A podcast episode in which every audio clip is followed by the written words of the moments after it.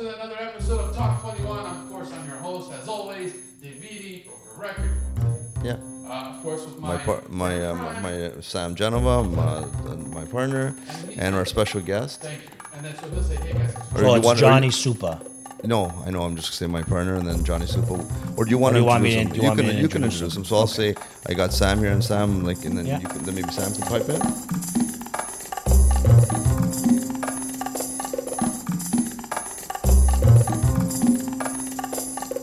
Welcome back to another episode of Talk 21. I'm David Beatty, the broker of record with Century 21 Fine Living, and my co-host Sam Genova is here with us today. Hey, how's it going, everyone?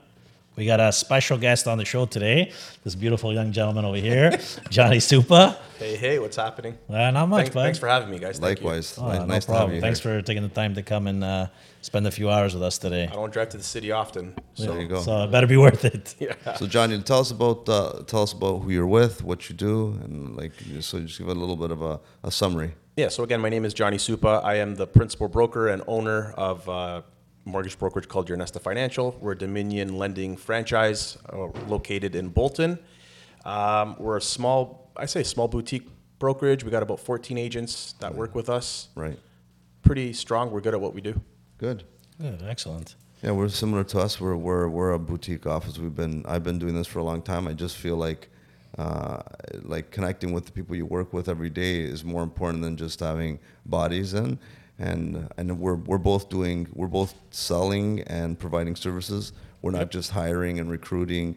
So we do a little bit of both. So I feel like we're we're able to uh, to give the insight as to what's going on out there, not as just a manager that doesn't actually trade. Yep. So I think There's a lot of stuff that happens in the background that people don't see. Yeah. When you're the broker owner, Yeah. you're doing a lot of the business management along with along with, along with closing deals. and closing deals. Yeah, so that that's why I feel like uh, uh, like people that active brokers in these businesses, we're learning like everybody else. We're like we're in the trenches with everybody else, and we can actually bring insight to who are who we employ and who we who we have working for And, us. and it's tough training, recruiting, yeah, and doing your own business at the same time. It's a lot of work. It, yeah, it's, it's a So lot. they call you now. People are calling mortgage brokers the superheroes of the industry, the ones that they're looking that they need to give people answers. If yeah, if, if that mortgage broker knows what they're doing, yeah, they definitely are the superhero. We're we're that piece of the puzzle that puts everything together,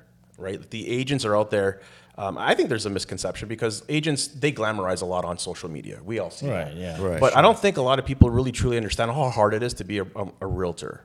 That's a hard business. You get like the prospecting that goes into being a realtor is hard. There's true salesmanship because you're constantly grinding and farming every single day. Right. A lot of mortgage agents, they're they're doing the same, but not as actively or aggressively as, as a realtor is.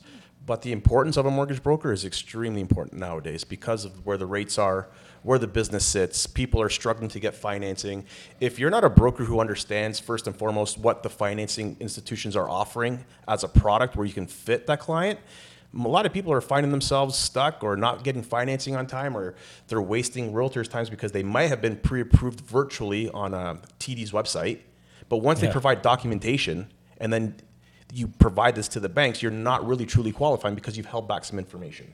so there's yeah. there's a lot of No, you, you have guys- to be really good at what you're doing. You guys now. in this industry with the current uh, current conditions wear many capes for sure. You know, you're you are uh, kind of uh, the guys who, you know who solidify the whole deal once uh, on the back end of things. So Some call mortgage brokers the generals of an army, where the real estate agents are the army, the frontline workers. A hundred Is percent. that true? A hundred percent.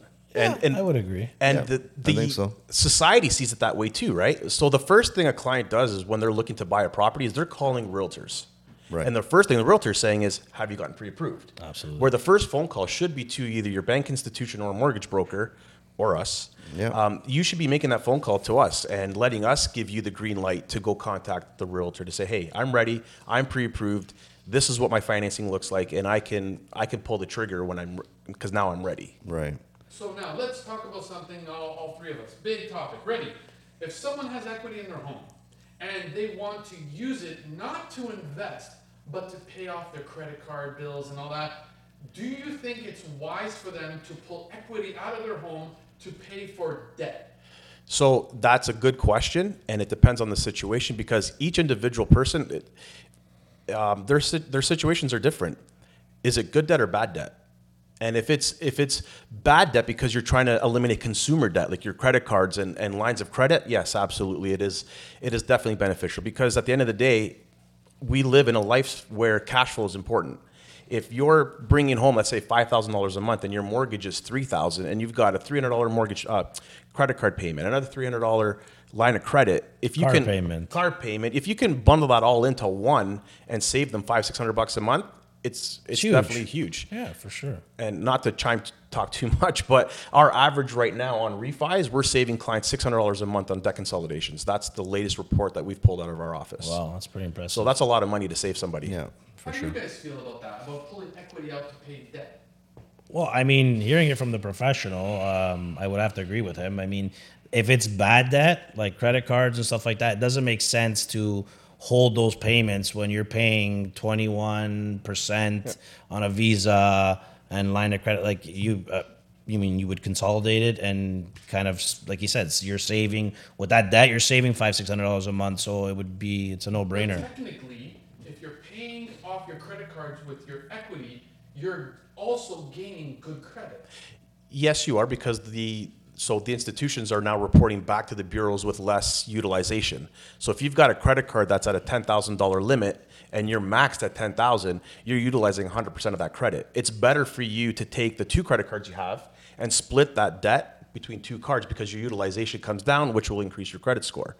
So that's extremely important. But on the other hand, if you have a Toyota Corolla and you're financing that at six hundred and fifty dollars a month and it's at 2.9%, it doesn't make sense to take that car, put it into your mortgage, amortize it for 30 years, and put yourself at a 6%. That just doesn't make sense. No. You, you should Do sell the car. Do that? Do people actually? They do. We got a lot of calls because the cash flow is not there, right? Because mortgage payments have come up so much, increased over the last two years. eight- yeah, it's they've taken you know a payment of eighteen hundred dollars. Now they're paying twenty eight hundred dollars, for instance, because their payments have gone up so much, or the Yeah. mortgage payment. Sorry, and now they want to get rid of that car payment. Well, don't add it to the mortgage. Just get rid of the car.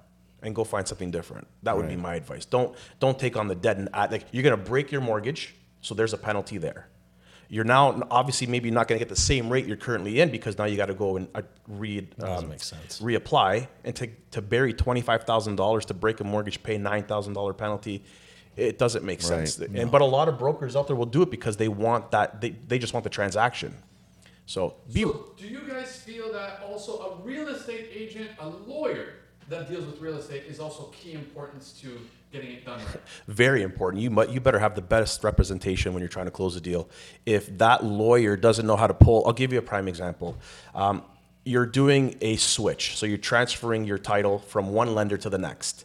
So you're switching, you're renewing, whatever you want to call it. If that lawyer isn't aware to pull and ask for a payout, in time, you might be stuck because the, the current lender that you're getting the money from might take too long because they have these new FCTs or FNF who are closing the transactions. If they don't request the buyout quick enough, you may end up in a closed six month term.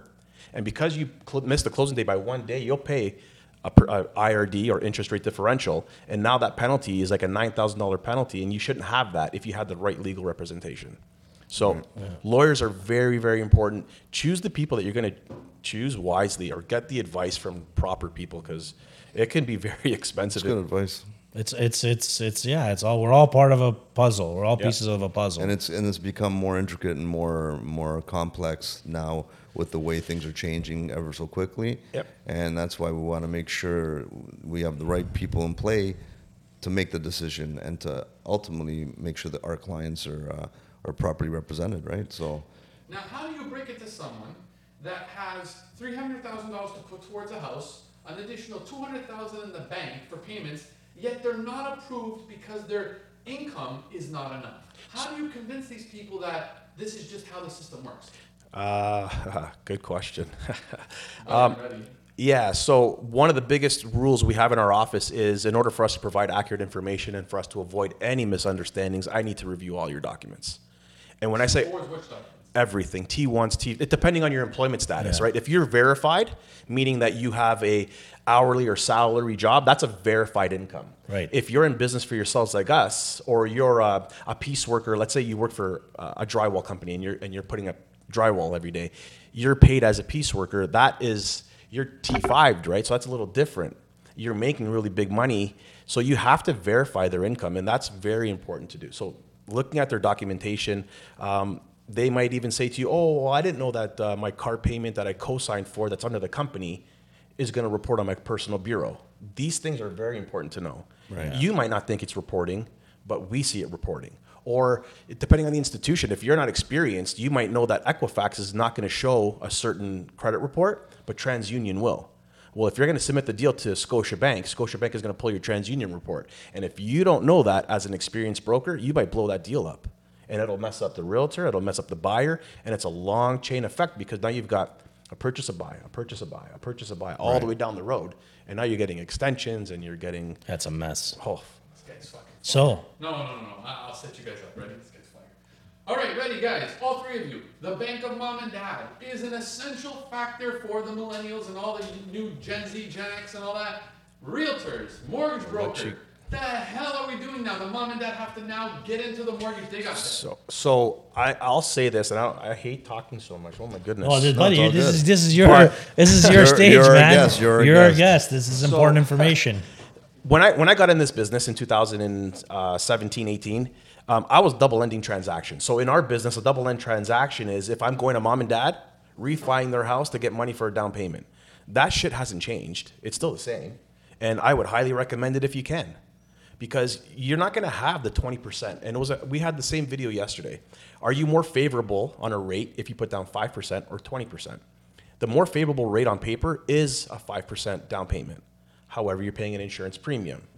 So, depending on if the client can qualify or not, if they need the down payment and the parents have the equity in their home and they're willing to gift that money to them, and the key word is gift, then yeah, it's definitely beneficial. But it's been happening for 10 Yeah. forever. It's, it's not something new. It's just new because it's being glamorized on social media. And Now with the with the My with first current house, my father helped me with my down payment. He helped my siblings. He, I know many people. Help as in co-signing. Uh, both, actually. My father gifted a down payment, the same thing he's done for all his siblings. And he also co-signed for my first property because I wasn't able to qualify.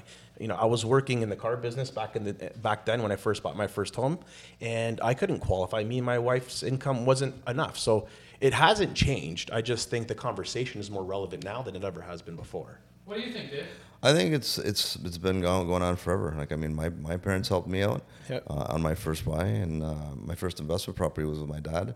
So however, whatever it takes, it happens, and that's what we do as parents and uh, and uh, as uh, as people getting out getting out there and buying and putting money into into the market. So it's definitely it's definitely beneficial, and it's and I think it's mandatory because I don't know where everybody's coming down with these down payments. People are staying in school way longer, whether they're in professional faculties, paying for schooling. Yep. They come out with they come out with that, and so how do you how do you get started on a million dollar um, a million dollar freehold home without a help? Like you know, it just it's a it's I, I can't see it going anywhere else. So that's why it's kind of it's kind of it's kind of weird, but it's almost like all around us all the time. It's just become more prevalent, right? I want to ask a question to you guys. What do you guys think about um, exactly that point? Everybody wants to buy that million dollar freehold. Right. Why does that have to be the first? Well, it depends on the depends on who you're who you're question. dealing with, right? Depends who you're Yeah. dealing with. If you're dealing with uh, like somebody that, like I guess a family that are have more wealth, then it seems like where people want to be. And uh, but no, uh, absolutely, you can go, you can But start why wherever you why need to. Why can't there be the natural like transition? buy a the condo, condo, then and buy the then buy a townhome. house. and Yeah. From the townhome, you go to You the know, I think I think a lot has to do with how you grew up as well and where you grew up. Like you know, if you you kind of grew up in a detached property, you know, and you kind of want that same lifestyle, Basically, but you're spoiled, basically. yeah, yeah, yeah, but exactly. You got to crawl before you you walk. So I, I I had the situation with a client now, is they were hoping to get you know a, a, um, a townhouse, but I'm like, you know what? Listen, the budget doesn't. it doesn't it's- allow for it. It doesn't allow for it. Unfortunately, we need to start with a condo and build that equity and and move up. Right. Yeah. Start there. Your first step. Move on. Build equity, and you know. And then, and that's back to the whole thing about uh, like looking at the bigger picture. I mean, you could maybe buy a, a freehold or a bigger property, but then you might be house poor. Yep. Yeah. So you're gonna have a uh, you're gonna have a, is that right? House poor. House poor, Yeah. So you're gonna have a beautiful house, but all you're doing is paying down debt, and you're not able to furnish it. You're not able to go for that dinner. You're not able to go on a trip. So we need to make sure we know what our clients want, and then like make make sure that we're bringing push them in the direction right. And, and I, I'm getting a, a helpful down payment will be good with any respect with whatever buy whatever you buy. You can buy a condo like if you if you if you can only have so much money, the condo is a good way. But I'm like I'm just saying it's You got to start from somewhere, whatever your you know your budget allows. Uh, You know, you where you want to be comfortable, right? You have your stuff to You live. get in the market. Getting in the market is, Is, is, it, is key. it? Yeah, of That's it. yeah. Yeah. And You got to get in. You got to get in to build You the can move equity. up with time, right? You got to get in to build the equity because time over time, no matter what what's going on today and where the market is today, it will come back. It will come back. Uh, Like look at the look at history. Like it's property value has gone up every time. It Like, won't stop. It might No. dip. It might dip. Like today, we're seeing some like some troubled times with regards to the market, but it'll come back. So the sooner you can get in, and it's a long haul. It's uh, and it's a sure bet. Real estate, brick and mortar, is a sure bet. You need to get into it. Go call your parents. Ask them for some money. Yeah, It's get on it. And lastly, lastly, to close up this episode, how do you feel about social media and the misinformation that people, it's almost like a fantasy that, do you stress that people should not take social media literally? Oh boy, um, I got I got two kids, and um, my son is at that stage now where he's focusing on he's looking on TikTok and he's on Instagram. It's inevitable. You can't get away from it. Right. Believe half of what you see, and nothing of what you hear. I Right. tell him all the time. Don't Say believe that again, say that again. believe half of what you see and nothing of what you hear. It's all bullshit. Yeah. It's all glamour. Um, Yeah. People only show you what they're winning at. They never show you when they're losing. I know people who just show these beautiful things that are going on, but really, truly, behind closed doors, they're it's bad. Like, and and I don't know. I don't understand why. Is, is social media great? Absolutely. I mean, since I was a kid, I've always wanted to be an actor in Hollywood and and and have my own spotlight or a TV show. So it, it gives you the opportunity to bring yourself in the forefront, but be genuine. Don't be don't be something that you're not. Right. Yeah, So exactly. you Well encourage said. people to really extend their hand and, and reach out to a mortgage broker or a, a legitimate real estate agent that can navigate. I, I yeah, I think if you're providing the right information and education, like financial literacy is is a big deal. It's never been provided in our schools, so I feel it's my responsibility as a mortgage broker to provide that. Because if you're not budgeting right for that million dollar home that you want to buy and to not become house broke, you have to have a certain budget in play. Right. There's everything else in this world that comes into effect that even as a mortgage broker, we're not we're not stressing that in your mortgage, car insurance, um, daily living expenses, groceries. If you're not if you're not accounting for that in your budget, you can become horse, house broke real quick. Right. So, guys, I hope you like what you saw here. Uh, thanks, Johnny, for coming, taking the time. That Thanks was an having me. awesome episode. So much information. Um, you guys can follow me at Sam Genova Real Estate and my partner Dave at. Yeah. Thanks for uh, thanks for tuning in, and you can find me at uh, C21 Fine Living Realty, and uh, looking forward to the next one. And Johnny? Yeah, you could find me at Your Nesta Financial. That's our handle for everything with uh, Facebook, Instagram, um, or you can find us in Bolton. We're on Highway 50 off Par Drive. And, yeah, that's pretty much it.